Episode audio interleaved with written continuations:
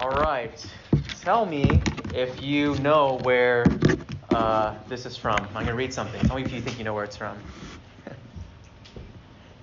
We're on a mission to share all that God can do. We'll be a witness to his power and his plan.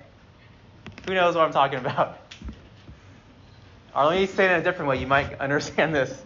We're on a mission to share all that God can do. We will go, go with the what's this from? Holy Spirit. We will go. All right. If you don't know what that's from, it is from VBS. If you knew the hand motions and you didn't do it, come on. I was depending on you guys.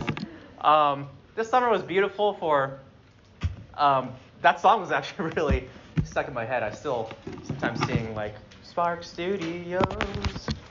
Um, but we sing this song about going out, that we'll be a witness to his power and his plan, and we'll follow where he leads.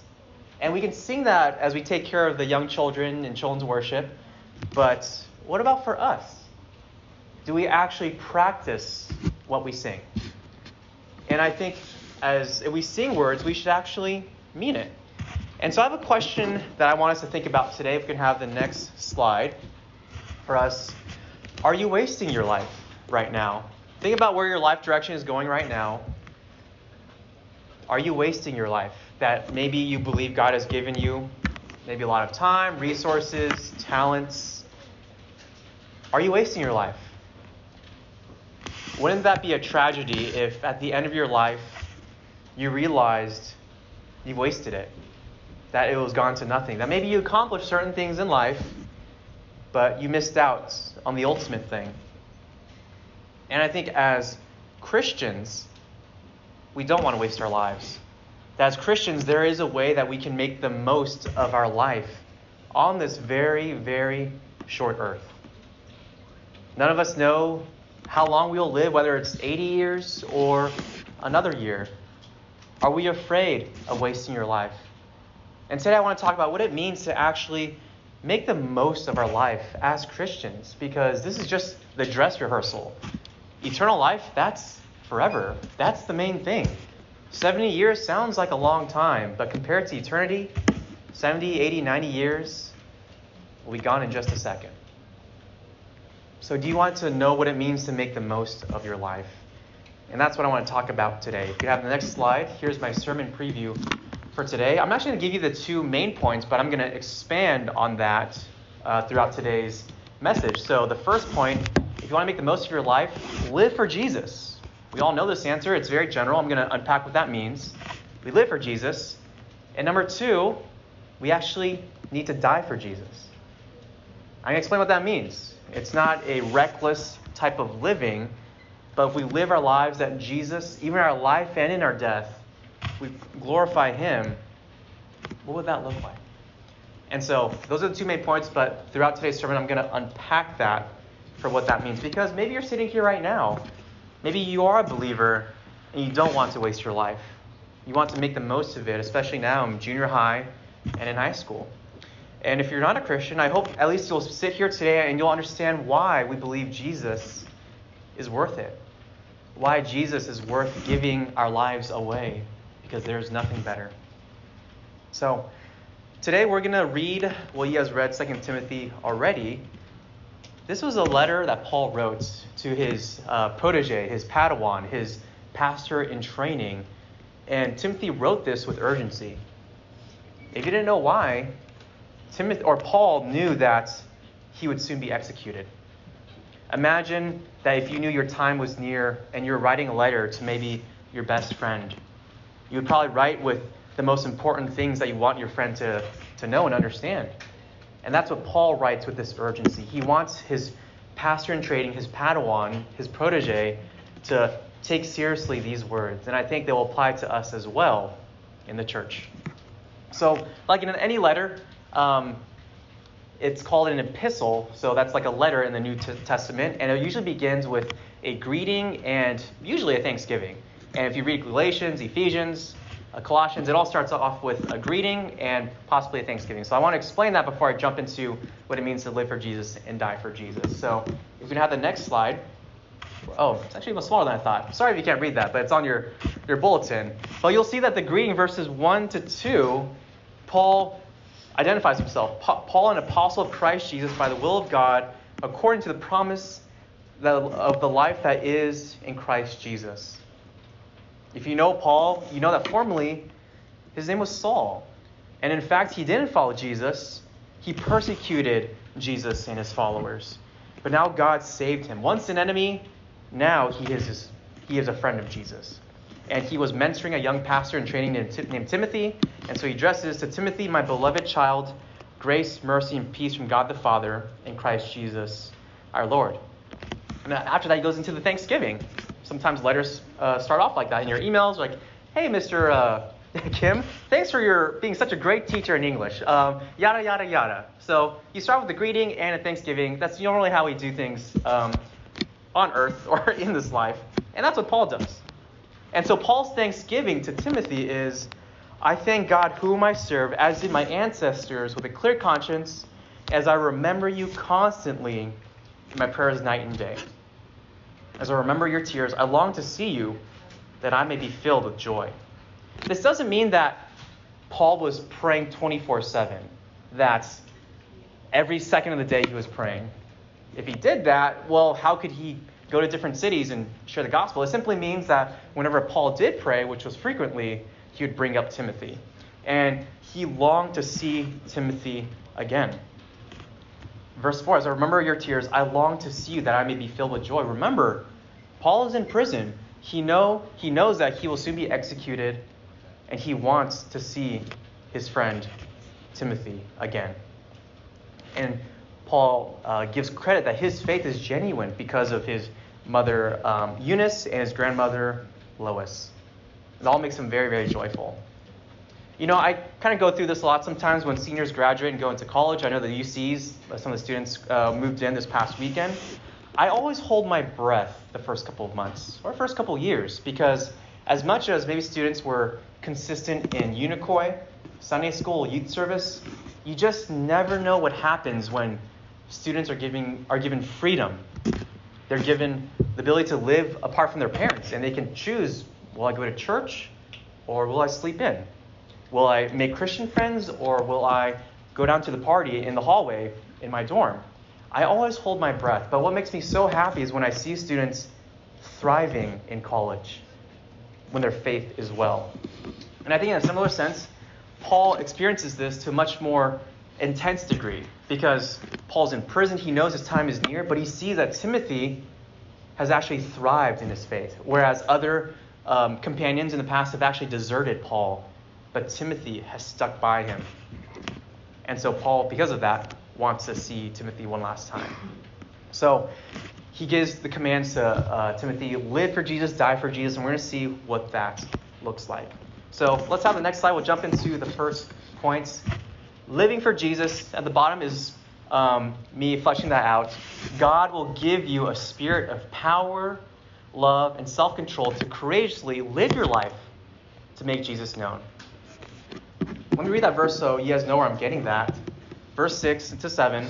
For this reason, I remind you, talking to Timothy, to fan into flame the gift of God, which is in you through the laying on of my hands. For God gave us a spirit not of fear, but of power, love, and self control.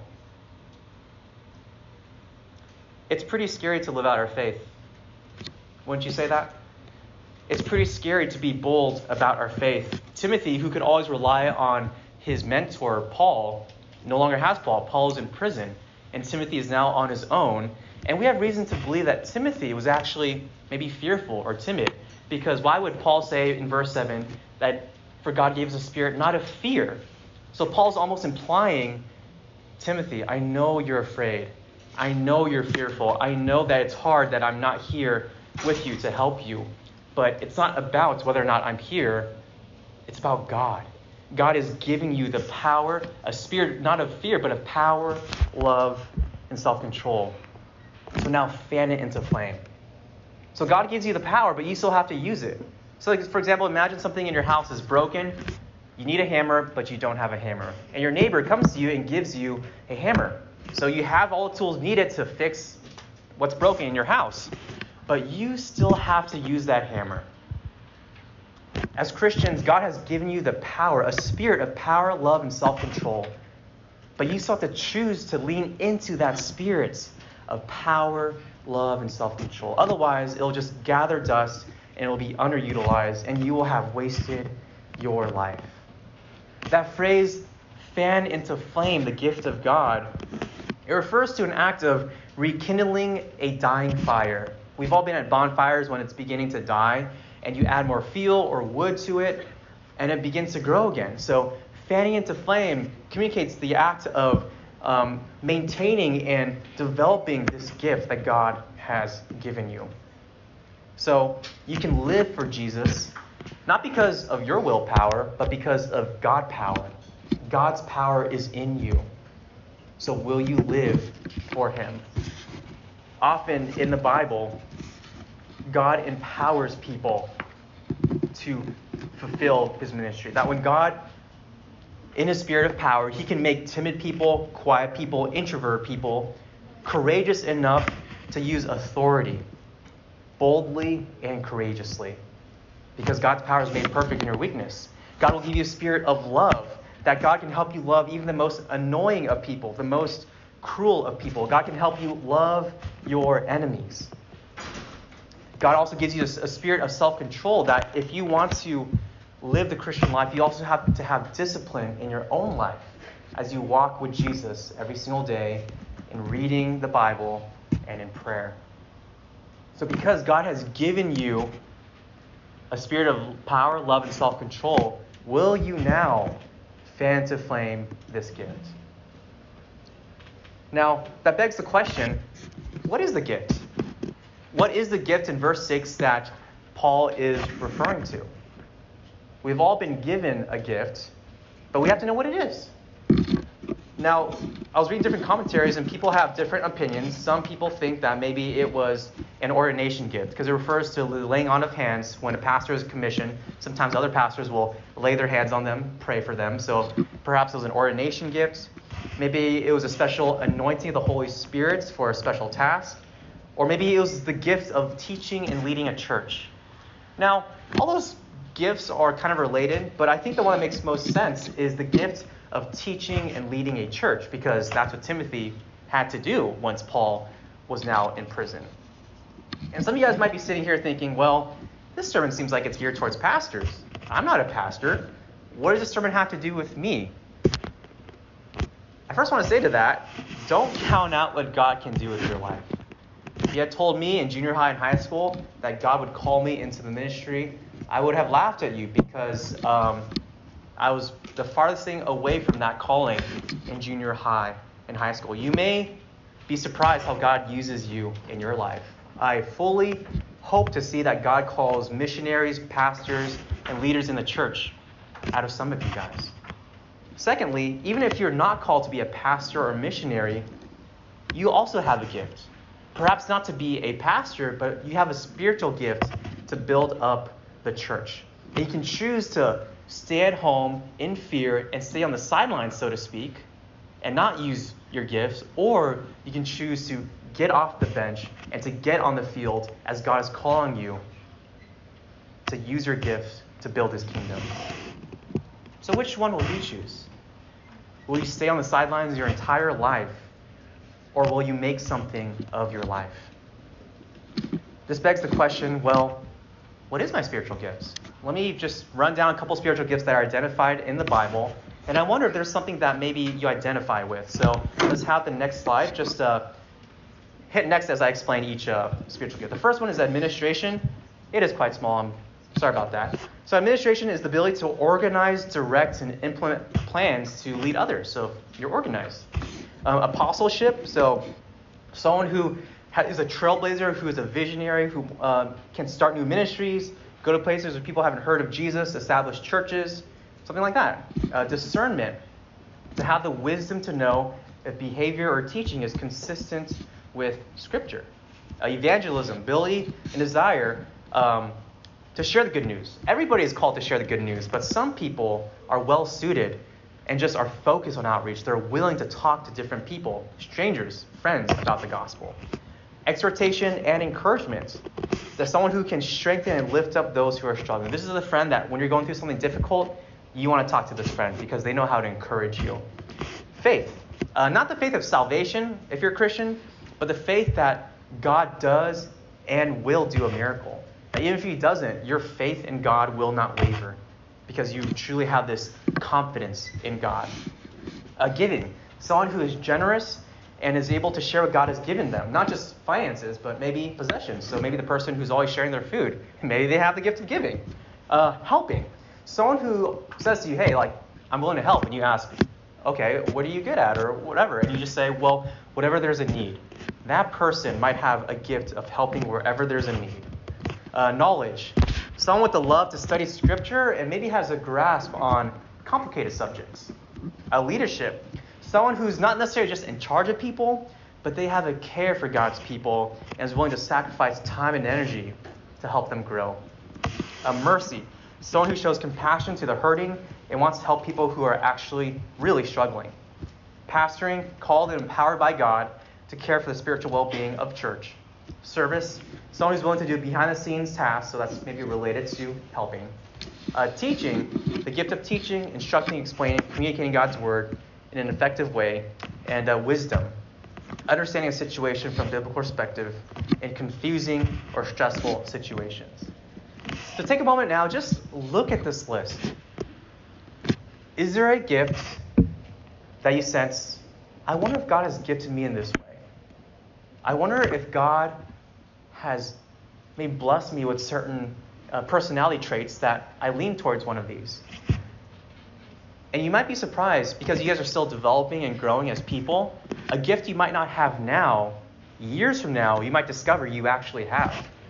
For me, it was teaching. In junior high and high school, like many people, I hated public speaking. I would begin to um, laugh because I couldn't finish my speech because I was embarrassed or I was laughing at what I was saying. And um, I didn't think I would enjoy public speaking or teaching. But sometimes you have to do something, get feedback, and you realize this is kind of fun. And that took years for me to really um, enjoy that. You know, administration, I'm not organized, but God has blessed me with growing a little bit to be competent in, I think, understanding the big picture of things. So, where do you think you're gifted at? And I'd even like um, identify more of like the other gifts in life, like if you're good with technology, if you're artistic, if you like photography, cooking. Those might not be I guess, spiritual gifts, but they can be used for a spiritual purpose. Like if you like photography, you take pictures for an event just to bless the people who uh, showed up. So, what are some gifts that you think you have? The next slide, I want to challenge you use your spiritual gifts. That's how you fan into flame your gift of God.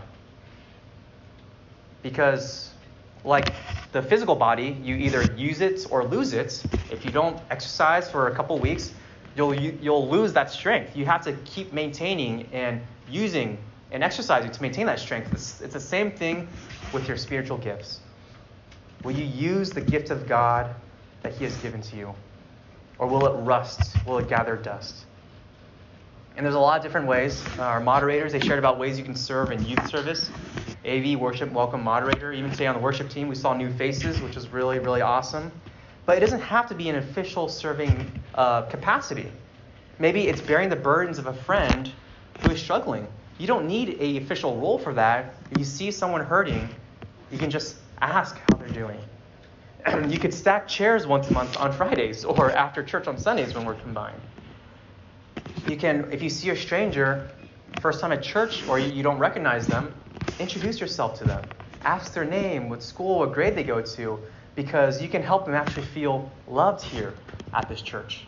You could actually sing. That's a way to serve your fellow peers because I truly believe, I read this in an article, the church suffers when your voice is silent.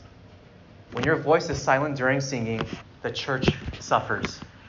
But when you sing, it blesses others that you believe the words that we are singing on um, uh, for the lyrics. So, are you putting your spiritual gifts to good use. I don't think a hero is just someone who can wield a magic hammer, who can fly in the sky. We all watch these superhero movies because they use their gifts for good. I do believe you all have gifts. Are you using it for good? Are you using it to glorify God and to live for Jesus? So that's what it means to live for Jesus. Now I want to talk about what it means to die for Jesus. And I want to explain that carefully because I don't want us to get the wrong idea. Let's go to the next slide. What does it mean to die for Jesus? Let's have the next point, which is verses 8. Let's read verses 8 right now. Therefore, do not be ashamed of the testimony about our Lord, nor of me, his prisoner, but share in suffering for the gospel by the power of God. We'll stop there. so, Paul gives a negative command and a positive command. It's like if your parents were to say, hey, stop stealing candy from 168, and instead, a positive command, volunteer at the food drive at your local high school. So there's a negative command, a positive command. Here, Paul said the negative command is do not be ashamed of Jesus nor of me or of his, of his followers, but instead the positive command share in suffering for the gospel. So, because Timothy has a genuine faith, because he is called to use his gifts, fans to flame, to build up the church, now he must embrace the call to perhaps die for the name of Jesus. In a sense, to suffer for the name of Jesus. That he must not be ashamed. That if you are a Christian, if you thought that was just a get out of hell card and you can live your own life however you want, you are sorely mistaken being a Christian is not just a get out of hell card. Yes, that is a blessing. I'm really glad I'm saved from hell and saved into heaven. But you're also called to live for Jesus, and that means you will suffer. If you haven't suffered yet, perhaps you have been hiding your faith, or just wait, because suffering will come to you. People will view you differently if you call yourself a Christian. They will view you differently for believing in a God, for believing that the world was created in seven days, for believing um, on your convictions on sexuality according to the Bible. They will see you differently on your stance on abortion. They will see you differently when you choose not to share your answers on your homework or your test. If you actually live for Jesus, you will suffer. You will be viewed differently. So, some of us, maybe we're okay living for Jesus. But are you willing to die for Jesus? Are you willing to suffer for him, to suffer for his name's sake? Paul tells us that we don't just do this by our own willpower, we do it by God power. Look at that last verse of that phrase. Share in the suffering for the gospel, not by your own willpower. Instead, it says, by the power of God. If you are afraid of what it means to live out your faith publicly, rest assured, it's not all on you. The power of God will equip you. The power of God will strengthen you. You might be afraid, but be encouraged that God's power will go with you. And I want to unpack even what that means. So if we go to the next slide. Um, oh, actually, I forgot to share this. So God will empower you to suffer in His name by helping you understand your story in his grand story of redemption. Uh, don't change the slides yet. Let me give him time to write this down. If you understand that you are not just a life here, but you actually have a role in God's plan for history. Imagine God is writing a book and he's writing characters. And he writes a certain character with a certain character arc who will go through different paths in life. That is you. If we believe God is sovereign and that he is in control and that he is writing the pages of history then we have to believe that this is just, our life is not just random, that God is authoring the story of our life. And if we understand the greater story, we can understand our personal story in these few years we have left in this life. So uh, let's go to the next slide. Um, so the first uh, point on the top, we will find strength to suffer for God by remembering the Father's plan and the Son's victory. That's what Paul is going to unpack in verses 9 to 10. Let me read this for us right now.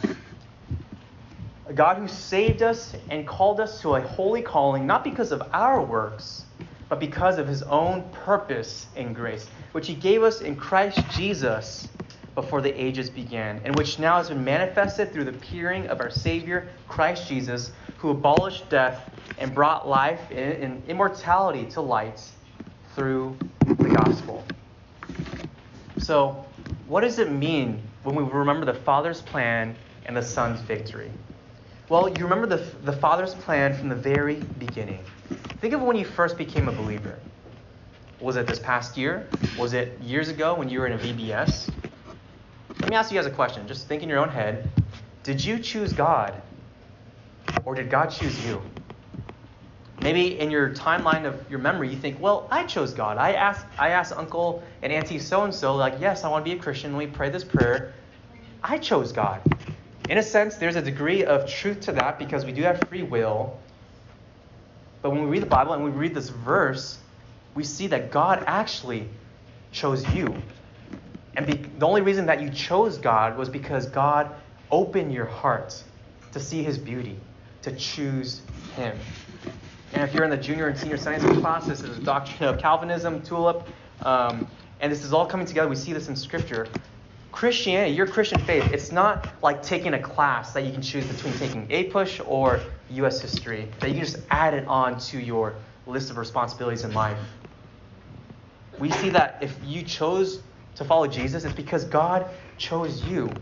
That before the ages began, look at that verse, he gave us in Christ Jesus before the ages began. So before the universe was even created, before God even said, Let there be lights, you were on God's mind.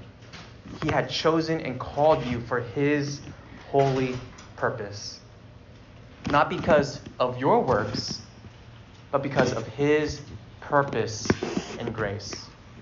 So you did not choose Jesus, and God did not choose you because God looked at humanity and said, oh, uh, this person seems like a teachable person. Like, oh, this person seems like a decent person. Then that would be salvation by works, but this is salvation by grace. God chooses you according to his own purpose and grace. So when you look to the past, your life, your faith is a result of from eternity past, the Father chose you to be a part of his redemptive plan. But what about the future? What about the Son's victory? So if the Father's plan reminds us of our past, of our history, the Son's victory reminds us of the future. Let me reread verses, um, uh, verses 10. Um, and which now has been manifested through the appearing of our Savior Christ Jesus, who abolished death and brought life and immortality to light through the gospel. So, if God, the Father's plan, reminds us of the past, the Son's victory gives us hope for the future. That because Jesus appeared on earth, lived a perfect life, died an undeserving death for sinners, rising again on the third day and defeated death, he secured immortality and eternal life to those who believe in him. So if you have trusted in Jesus, you will have immortality and eternal life.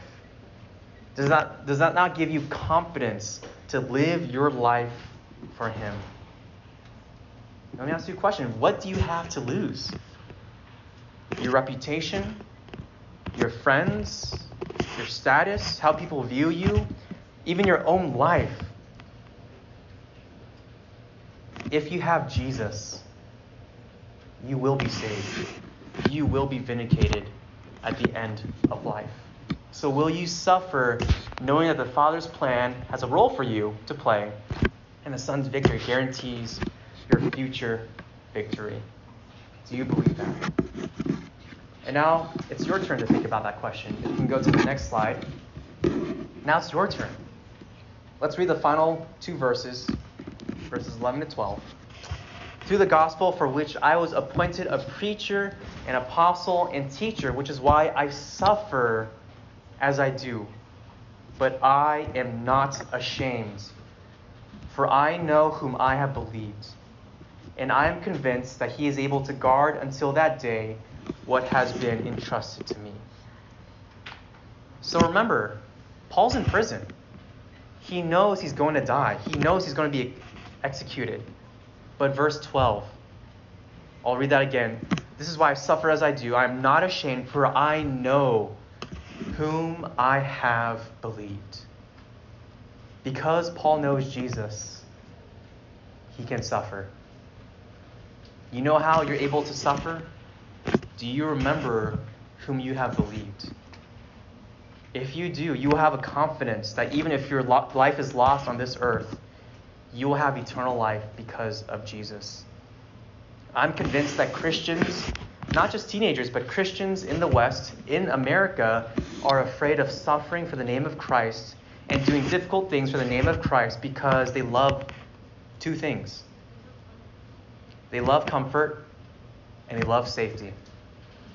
Because you love comfort and because we love safety, we stay in our little bubble and we don't want to get out and suffer and live and die for the name of Christ. We stay in our happy place, and because of that, we stay on the sidelines. So if I wear a Christian t shirt to school, what will my friends think about me? If I join Christian Club, what will my friends think of me, especially if they tag me on social media? If I invite my friends to church, they'll think I'm super religious and maybe a freak. If I pray before I eat, people think I'm kind of weird. If I sing really loud during worship, people will judge me and they'll look down on me. Did you notice in all those statements, the name of Jesus wasn't even mentioned? We are far too easily obsessed with comforts, safety, perhaps even entertainment. We want to be entertained to death. Perhaps this is why Christians in the West are so afraid of suffering, while Christians around the world embrace suffering as a reality for the Christian life. After all, didn't Jesus say in John 15, if the world hates you, remember that it hated me first? The world would love you as one of its own if you belong to it, but you are no longer part of the world. I chose you to come out of the world, so it hates you. Since they, the world, persecuted me, they will persecute you. If you love Jesus, the world will hate you. But if the world loves you, perhaps it is revealed that you belong to the world and you are of the world. Which one are you? Are you willing to suffer and perhaps even die for the faith of Jesus because you know whom you have believed? I referenced just now that there are Christians around the world who readily accept the fact that they will suffer as Christians. There's a pastor named uh, Pastor Wang Yi from China, an early covenant church in Chengdu in 2018. He and 100 other members of, of his congregation, they were um, arrested and they were charged with illegal business operations, which is holding church. And after his arrest, the church released a statement that he wrote in the event anything like this would happen. Uh, let me read what he wrote. If you can have that next slide. As a pastor, my firm belief in the gospel, my teaching and my rebuking of all evil proceeds from Christ's command in the gospel and from the unfathomable love of that glorious King. Every man's life is extremely short and God fervently commands the church to lead and call any man to repentance who is willing to repent. Christ is eager and willing to forgive all who turn from their sins. This is the goal of all the efforts of the church in China to testify to the world about our Christ, to testify to the middle kingdom about the kingdom of heaven, to testify to earthly, momentary lives about heavenly, eternal life. This is also the pastoral calling that I have received. Let's go to the next slide. Those who lock me up will one day be locked up by angels. Those who interrogate me will finally be questioned and judged by Christ. When I think of this, the Lord fills me with the natural compassion and grief toward those who are attempting to and actively imprisoning me.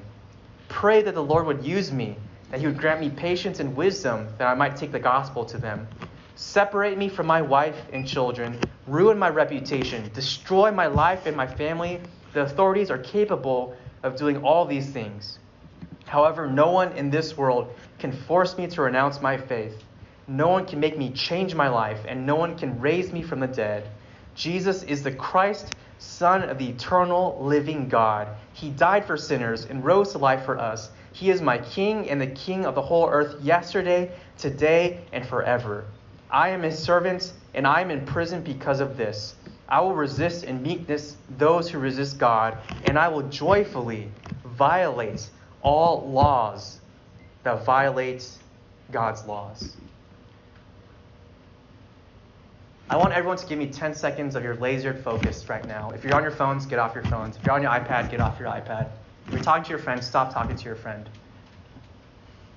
This is the faith, the reality of Christians, Paul today. They are suffering and being thrown in prison. He is still in prison, a nine year sentence. He has accepted the call to live and die for Jesus. For Christians in the West, we are withering like cowards because we love our comforts and our safety. And I challenge you out of love.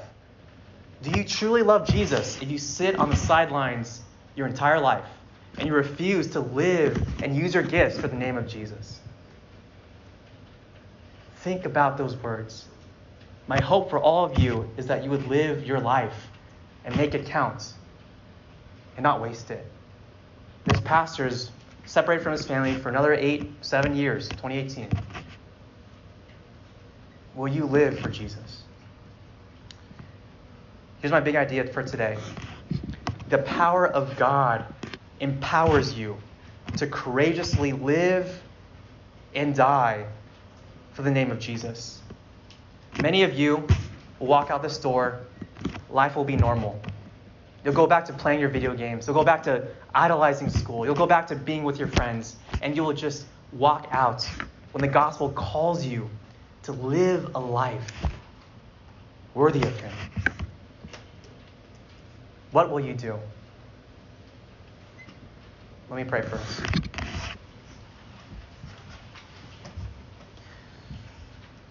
Lord, as we listen to your words, of a man who knows his death is coming and he encourages his child in the faith to live for Jesus and to die for Jesus.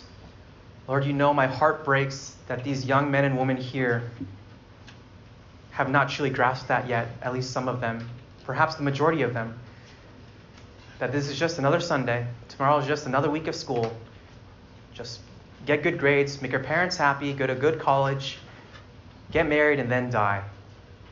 I fear, Lord, that they will have wasted their life. Lord, will you set a fire in their hearts to, to fan into flame their gift, their spiritual gift, to build up the church, to make something of their life as other brothers and sisters in the faith are doing around the world. What are we doing in the West? What are we doing in Walnut, in Diamond Bar, and Rowland, and Chino Hills? Will we live and die for Jesus? Lord, help us. Give us your power, your love, and your self control to do that. Lord, I beg you to give us this strength. In Jesus' name we pray. Amen.